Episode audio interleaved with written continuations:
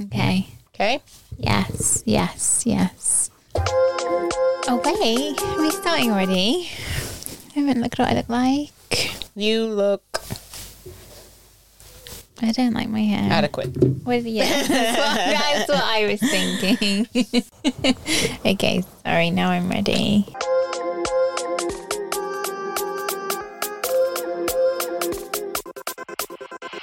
Hi, I'm Lauren, I'm Teia. and this is the Journey to Transformation. Welcome. Welcome, welcome. It's been ages. It's been a long time. I don't know why it feels this. It has been ages, right? It's been a really long time, just the two of us talking.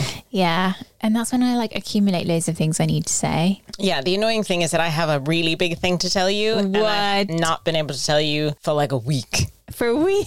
It's really annoying. that's a long time. I know. Are you ready? Yeah, so I get to hear about it now. I mean, unless you want me to wait. Wait another week. I'm not quite ready. No, go for it. okay.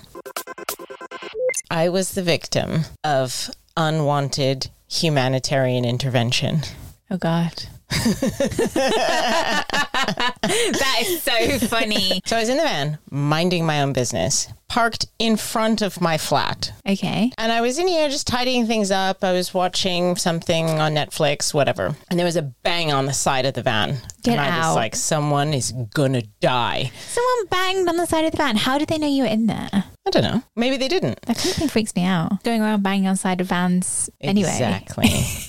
so I whip the side door open to like murder people. And I don't see anybody. I see like a woman kind of walking away, but she didn't seem to be part of it. And then in the street, I see somebody else, like a man who's looking over his shoulder. Okay. And I was like, was that you? He was like, yeah, I just, I was just checking. And I was like, checking what? And he was like, oh, well, I was just like, I could hear noises in the van and I just wasn't sure what it was. And I was like, but why? He's like, well, I don't know. Like, wh- like what are you doing here? Mm, vanning while brown. That's what that was. What? He was like, do you live around here? And I was like, uh, I live right there, which is hilarious because I was parked in front of my flat. And so he's like, "Oh, well, I just wanted to like see see if you're okay. Like, do you need any food or water?" What the hell? That's it.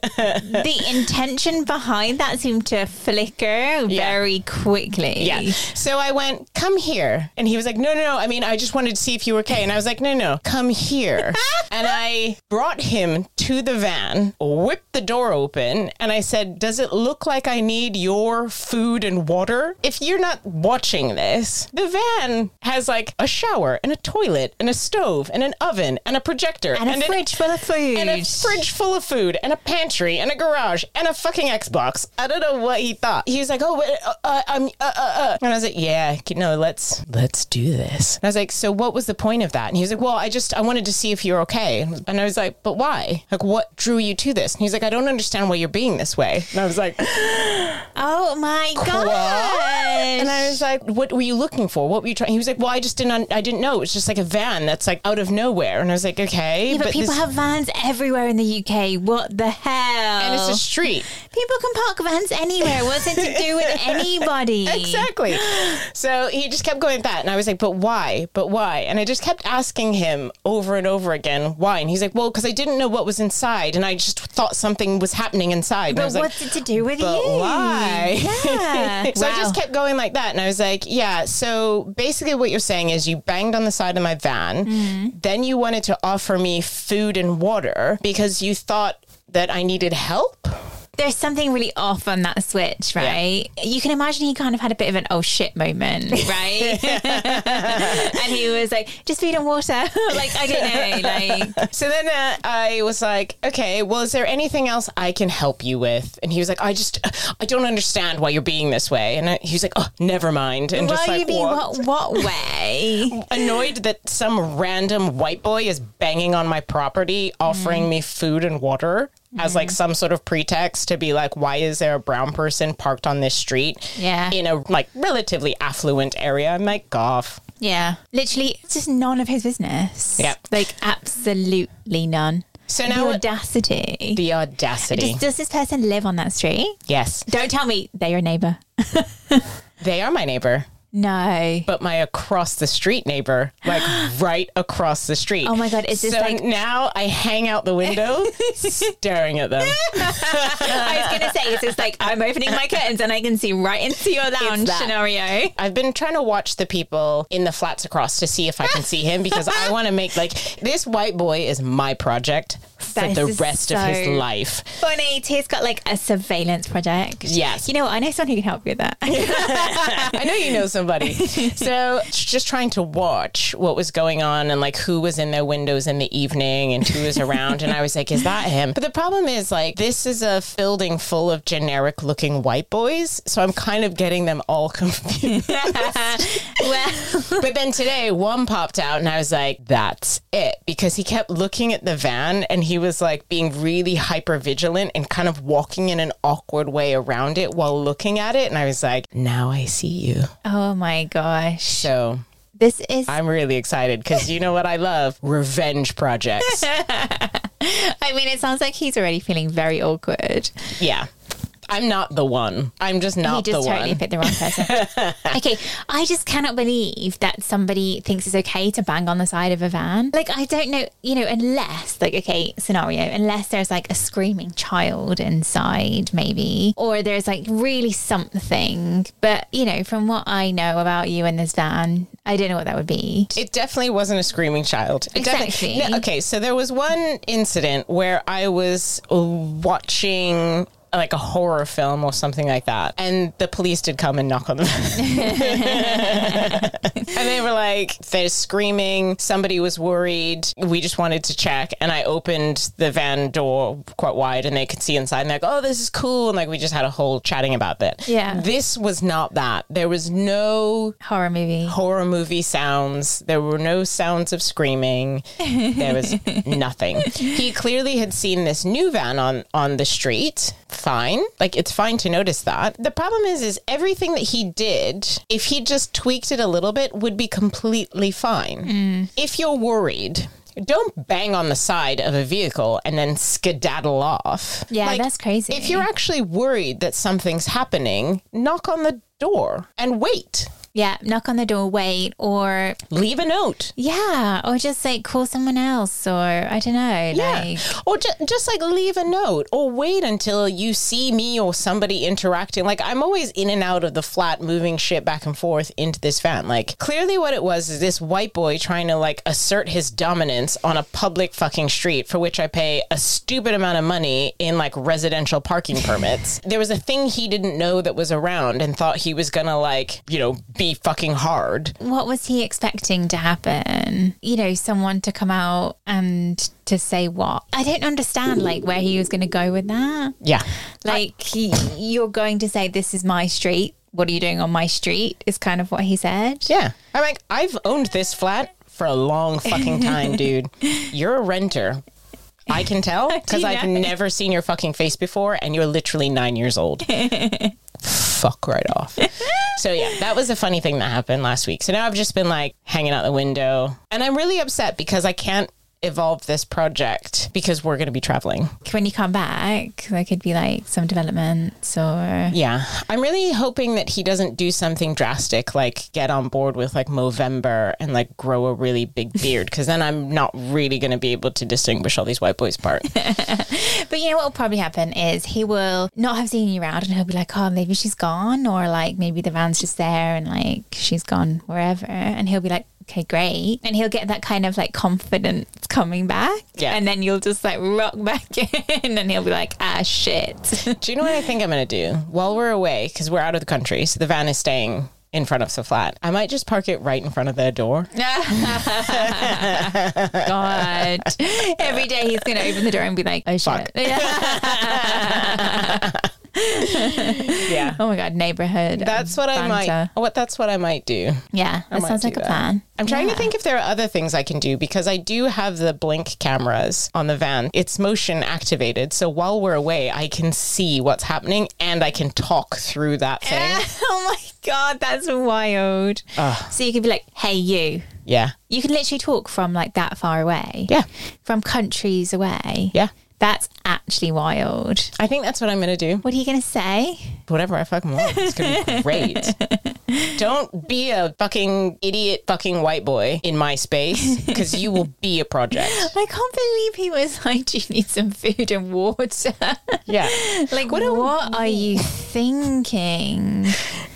Like, you, basically, that you've just rocked up to live here, or you're like, you've moved into the back of a white van because you can't live anywhere else right now. But even if it's So even if many assumptions. even if that's the case, like I'm not going to say shit about people who like transition, who are houseless. Times are fucking tough. I mm. get it. yeah. I'm in a very privileged position to be able to have a flat and to have a van. It's the fucking racism of low expectations. I see this brown woman and I assume that this vehicle means she's, I'm gonna like white savior her. Like it was just, the, he was just fucking dripping. And then the fact that he didn't understand and he's like, I don't understand why you're being this way. Yeah. Like people generally hire me to help them understand why they're doing that. I'm not going to give you this for free. Yeah, Like, hundred percent. if you if you want, let me know. Come and pitch to me. Pay me and then I'll explain to you mm-hmm.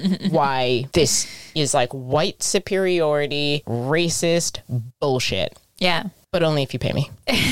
But also, like we've talked about this in past episodes, like the effort that you have to put in to do that. You know, this guy's a dick. It's going over his head. The amount of time that you're going to have to spend to get him to any level of understanding feels like a lot on your part. That's too much to do. Revenge project, I can do that because that's fun.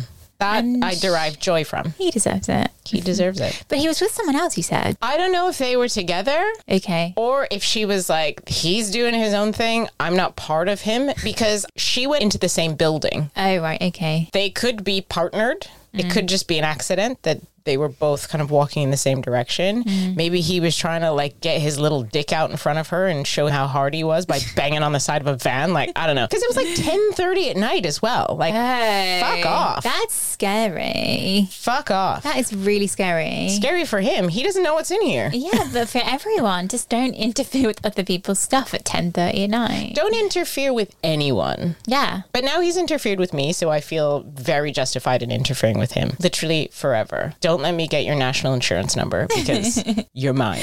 Oh, he totally chose the wrong person. I'm having you. Wrong van. Yeah. Wrong person. He doesn't realize how long I'll hold a grudge for. I just wish I could have seen him being like, "Why are you being like this?" because that's just the kind of phrase that would rattle you. Like Yeah. I can feel that. Why are you being like this? Like your cogs turning and Yeah. being like, "Right, that's it." yeah. Oh, I didn't tell you my favorite part. So he kept doing this thing where he was like reaching out, like trying to, t- like he He was. was trying to touch you. He was like, you know, when you're like trying to explain something, I could feel his whole soul melting, and he was trying to explain. So you know when like I felt a sense of desperation. your voice gets really high and you're like trying to like claw it back. He was Yeah. trying to extend his hand. Mm. And so I just kept looking at his hand because it kept coming. It was like he was extending it towards me. And I was like, I don't know what you want me what, what are you looking for? like, do not put your hands on me because Yeah. with over 25 years of mixed martial arts experience, I'll break that off. I'll fucking stick it in this oven. I'll fucking feed it to you. Again, wrong person. Wrong person. So then he goes, Look, I, I'm not trying to be a dick. I'm not trying to be a dick. And I was like, I think that's an issue of perspective. He was like, Oh, oh. My god, that's amazing. I was You like, totally. "What? No, I don't care what you're trying to do. Banging on my property means you are being a dick. You're trying to course correct clumsily and you're upset because like this brown goddess saw through your shit. Like that's what you're upset about.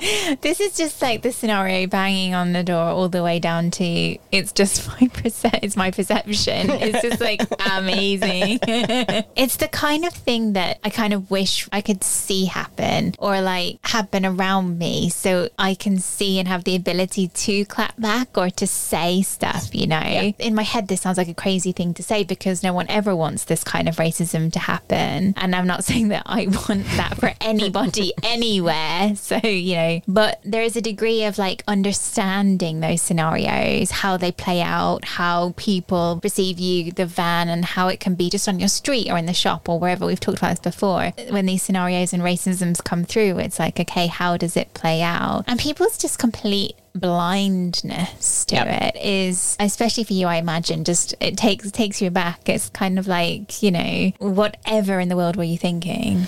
Well, I blame this podcast, to be honest, and you. Oh la. And our guests because I have these conversations breaking shit like this down on a really fundamental level of how to mm-hmm. be better. I was like very surprised that this had happened and very surprised that there are people in the world who like wander around with this kind of like ignorance. Yeah. But I shouldn't be. Like that's the whole reason why in part we have this podcast. But because I'm talking to you and I'm like, cool, like let's problem solve and like let's find the joy in like combating racism. Yeah. I had rose colored glasses on. So I was like doubly taken back because I was like, no, I know this exists, but I've been like in this bubble of problem solving. Yeah. Yeah, I mean that is a bit of a danger, isn't it? That you mm. go so far on a road to attunement that like, you know, you stumble across people at the other end and and then I sort of like lose the ability to know how to interact. this is also the spectrum of life, right? And people's experiences and what they've been uh Exposed to? exposed to. Yeah. Yeah. Sorry, I can't Yeah. find the word. I just feel like it's 2022. Like, come on. Your algorithms are really fucked up. If you can't work this out on your own, But what if you just have white friends and you read the Daily Mail and you voted for Brexit and you think Liz Truss is amazing? There's a spectrum of people across that, by the way. I don't know. I, it's also just weird for like a young person. Like, he was a younger man. For some reason in my head, I had an older man. He was a young white boy. He Ah. was probably in his like mid 20s. I'm just trying to process that. But Somebody literally 15 years my junior, yeah, a fetus, a fetus was trying to get wild with me on my own street yeah, that's very arrogant. in front arrogant. of my home. That feels very arrogant. Crazy. But then again, like maybe also he hasn't read any books about racism. Do you know what I'm going to do? I'm going to put a QR code for this episode and just stick it on under all the doors in that flat. That's a really funny idea. That's a really good idea. Greg, are you a white boy who likes banging on vans? Listen to this episode. Dumbass. Yeah, gone out to all our listeners. But also, there's a fucking QR code on the side of the van. Yeah, that's like if you're wondering what it's about, give that thing a little scan. That is so true. Download some episodes. It's also a nice van with nice windows. Yeah, I don't know. this shit wasn't fucking cheap. Like, Like it doesn't, you know. I also don't want to be stereotypical, but it doesn't look like a, you know, a van with no windows that's like a transit kind of van or Yeah. something, or that's taking parcels or you know yeah, anything. Wow, white people are crazy. So- Indeed. Okay. Well, that is a really uh, interesting experience. Yes. Hard and fucking fucked up, but I mean, the thing that's hard for me is that I, because of my personality, I will like stew on this thing for a long time. Mm. And then it creates this like feeling, which like all brown people know. I mean, a lot of people know about this as well. Like women know it well. I start becoming like hyper vigilant, like conscious of his presence. Because I'm me and because I get annoyed about things like this very easily, that's where it converts into these like hard revenge feelings. Because I'm like, I don't want you to take up real estate in my mind, but you do now. So now you're there. I'm gonna make it worthwhile. make it make it worth my while. Oh, 100%. But it's just it's so fucking frustrating. It's so frustrating. I mean, if I was like parked in front of your house and like throwing garbage out the window and like being fucking wild, then I could understand that. But also, it's not cheap to park on this street. Unless you see a load of parking tickets stacking up, you can assume I have a permit to be here. Yeah. There's just a lot of like the logical process clearly wasn't Yeah, just, happening. ah, the, I don't know. For me, the arrogance of saying, Do you need some food or water is just so wild. Like, Yeah. from you. Yeah. That's why I was like, I don't need your food or water. yeah, like, what in that moment made you feel like that was necessary? There's a seventy dollar bottle of single malt scotch in here. Oh my god! Come on. I don't know. It's just really hard to comprehend. Do you think, like I said before, that there was clearly like a panicked switch in what Yeah. he was trying to say? He, Yeah. he he'd done a really fucking stupid, arrogant thing, knocking on the van, thinking he was all that, Yeah. and then seeing you and being like, "Oh shit!" Yeah.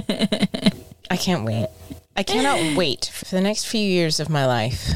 oh my god! Huh. Why? I love revenge. I told you, he's a project. Yeah, revenge project. And we always talk about projects thinking long term, five to 10 years into the future. I'll come back and measure the impact of that in like five years. Yeah. This revenge project help you with your racism? yeah.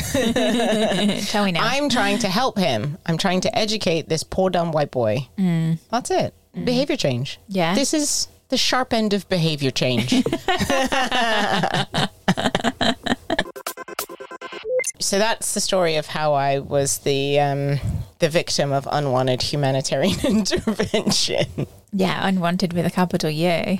So I want to talk about needs assessments. Okay. How how do this- we really know what people need? Okay, so wait, is this segue because of the water, the food and water? Yes.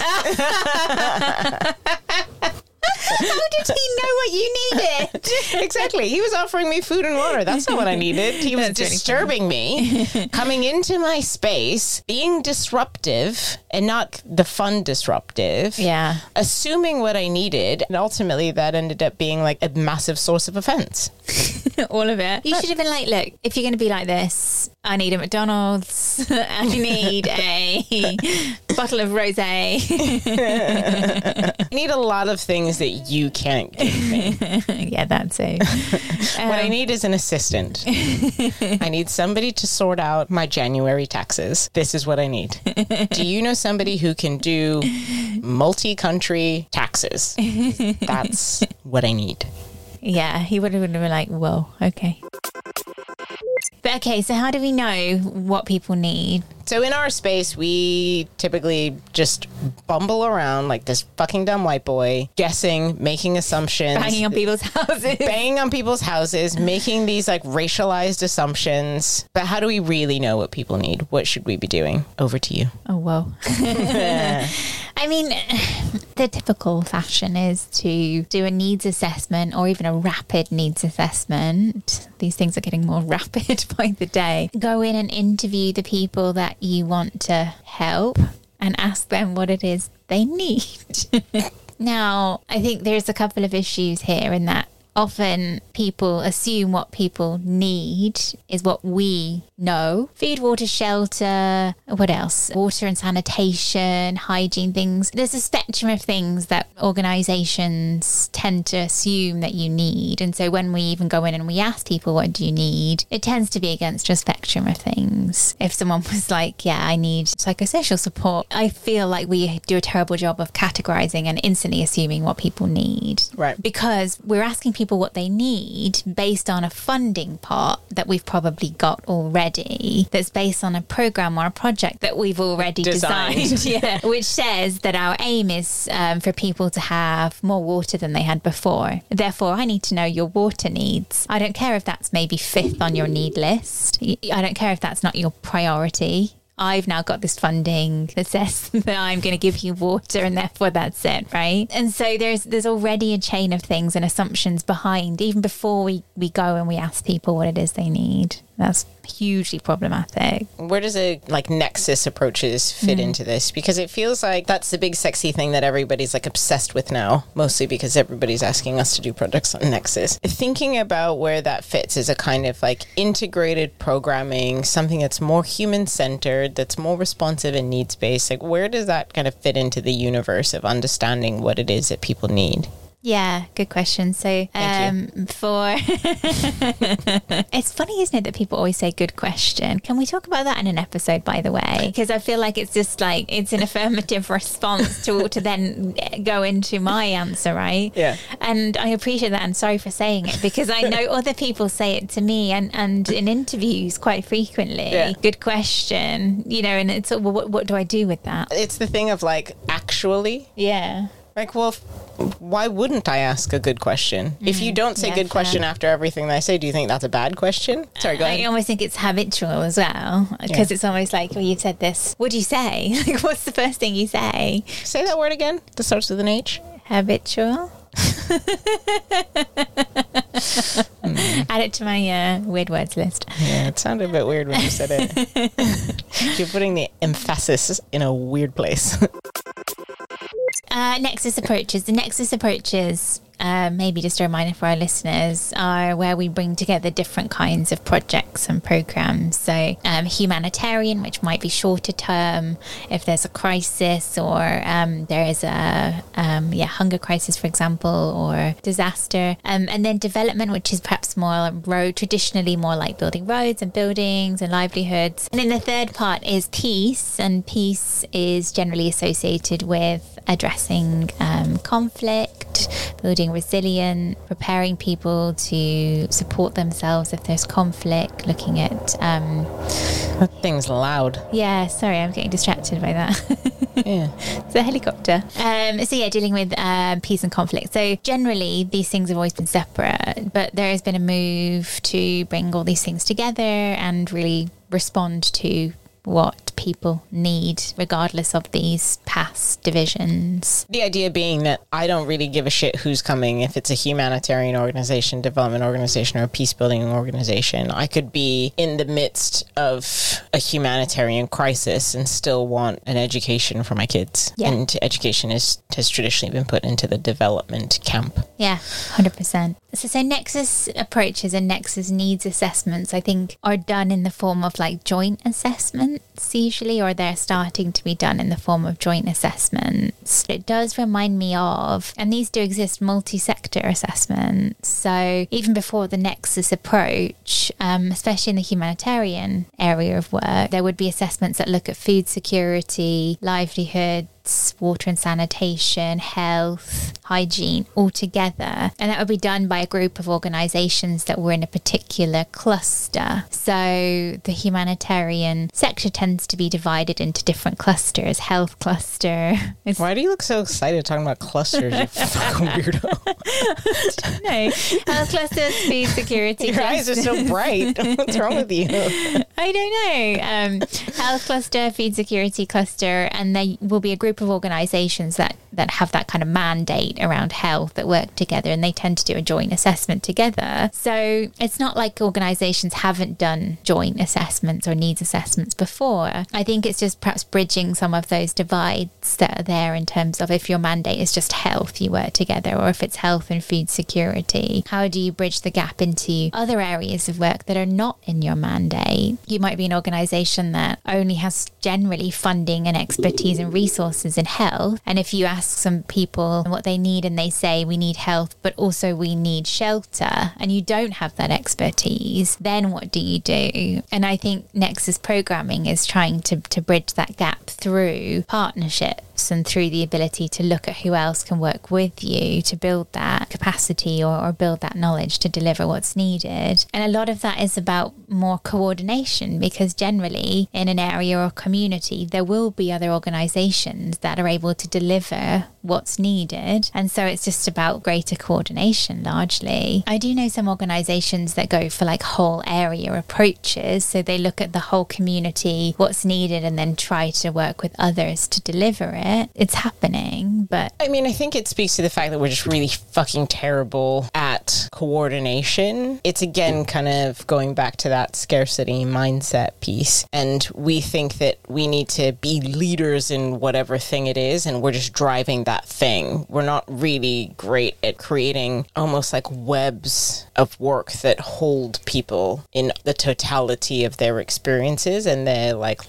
people are in Yeah. fucking protracted crises like Yeah. generation after generation sometimes are stuck in the same conflict and we're we're not really great at figuring out what that's going to look like and planning for that future. Hmm. Even the idea of like a multi-sector needs assessment is still a relatively ambiguous thing. Is kind of surprising where that nexus programming people are describing nexus programming as this new sexy thing. It's been around for a really long time. It's just a different we're just calling it a different thing and there's like a newfound interest in it because we're like oh shit we've just been doing stuff like wild yeah. for long enough. Let's try another thing that we're going to kind of half assedly do until another sexy thing comes around. My view. Yeah, totally. But I think that it's a really good, even if it's this new sexy thing, I don't really care. But the idea is like, if we're looking at people's needs more holistically than like, this is what I do, this is what you get.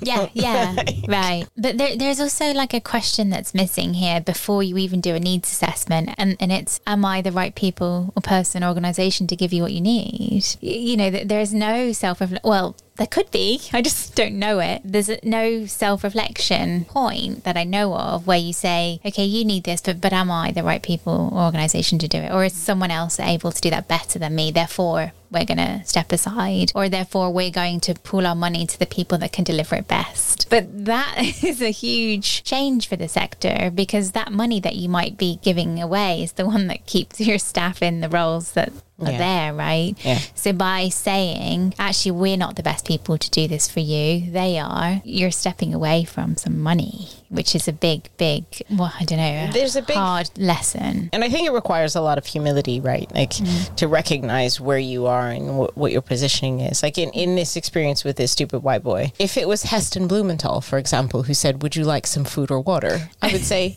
Yes, please. Because it would Come be into the fucking- because it would be amazing. Yeah, Like, yeah. I don't want Weetabix and fucking tap water from like this bro. Oh my Like- God, you should have said yes just to see what it was. I should have been like, Yes, can we go into your house? yeah. The assumption that we are the only ones who can deliver and not knowing when we should step back. But whose fault is that? Is it the donor's fault? Because they're the ones. I'm not. This white boy doesn't have a donor. Come on. His donor's his mom. like, in terms of organizations feeling they must be the one, I alone can solve this problem. Let me be the sector leader in this thing, right? Like, mm-hmm. that's what everybody's talking about. Like, we want to create compelling arguments to show why we are the leaders of this thing. Fine, get it. I completely understand why you want to position yourself like that. What's stopping them from saying, I'm not the, I'm not, I cannot be a leader, but I can be a supporter, I can be a follower? What's the thing that's getting in the way of that? Gosh. Besides money. Well, yeah, money. And I mean, I suppose it's like you also have built up partners and relationships and you have staff around the world. I imagine that there is also like a, if we don't get money and we don't we can't support our staff, not just the people in headquarters, but the people that are in our organization around the world. So I think that's partly it. But also pride, ego, white supremacy. We, uh, we we're editing an episode where uh, we talk a lot about white supremacy, so it's on the mind. It's top of mind. You know, as as a humanitarian, you are skilled in something that you feel that you can deliver, and you want to do good, and you're doing it in that moment, which is your white savior syndrome kicking in, you're almost compelled to go if you're driven by that part of your ego. And let's say that you're a doctor at MSF. Medicine Sans Sans yeah, or Doctors Without Borders. In some ways, you're compelled. Maybe you have a very useful set of skills, and actually being a doctor in Cuba, wherever, is very necessary. So uh, there's that pull too. I have a feeling that humanitarians are just like liberal do-gooders with adventure-seeking streaks. Definitely. Like you would do if you weren't you, you'd be like one of those people who jumps out of airplanes and like does wild stuff. Yeah, I'd say so. Yeah. I, I yeah, I think the What would your thing be? Would you be a wing walker? no, I think I'd probably like swim with sharks or something like that. Okay. Yeah, that'd be cool. Did you Uh, see in the news the orcas are killing the sharks? I told you that. Yeah, I? you told me that's really horrendous. That's scary. I it's quite hard to imagine that because of like how much people have told me about orcas and killer whales. But also how like chonky they are. Yeah, I mean, are they odd. fast? Are they like speedy no, they don't need to be fast or speedy because they work together? together. So you can be as chunky as you like as a as an orca. Mm. Doesn't matter if you've got great white sharks and stuff. Actually, scary. I just can't imagine. I mean, it, you, you, the name killer whale it just says everything, but I just haven't really thought about it. what do you mean they're killing people? They're nice, not free willy. yeah. Anyway, what were we saying? I don't know. You grown to free willy. Some weird segues in today's episode. Yeah, that's what happens when we record at 7 p.m. Um, but yes, humanitarians, I think, generally are like these adventure thrill seekers, and and you're right that the humanitarian ego or like the the rush of going to a crisis or a conflict zone is very much akin to a rush of parachuting out of a plane, or it gets addictive, and you it's very hard to get off that train. Your eyes are dilated. Your original question was like, why can't people Yeah. let go and just support others? Yeah. Why can't you get out of the way? I don't know. This is probably one of the biggest questions on our episode. The thrill of the chase. Yeah, why can't organizations get out the way? What do you think? Nice try. I was asking you first. I Um, yeah, I think there's, I think it's self preservation on an organizational level. And organizations are people and collections of people and ideas and mission. And like, if you feel that you're the only one who can, we are all egomaniacs in this space, right? Like, we all think, even on this podcast, speaking for myself, generally, I think I'm right 99% of the time. Yeah, you do. No fucking. Eh? It's like I'll concur. Rude. No clue why people don't listen. By people, I mean. me.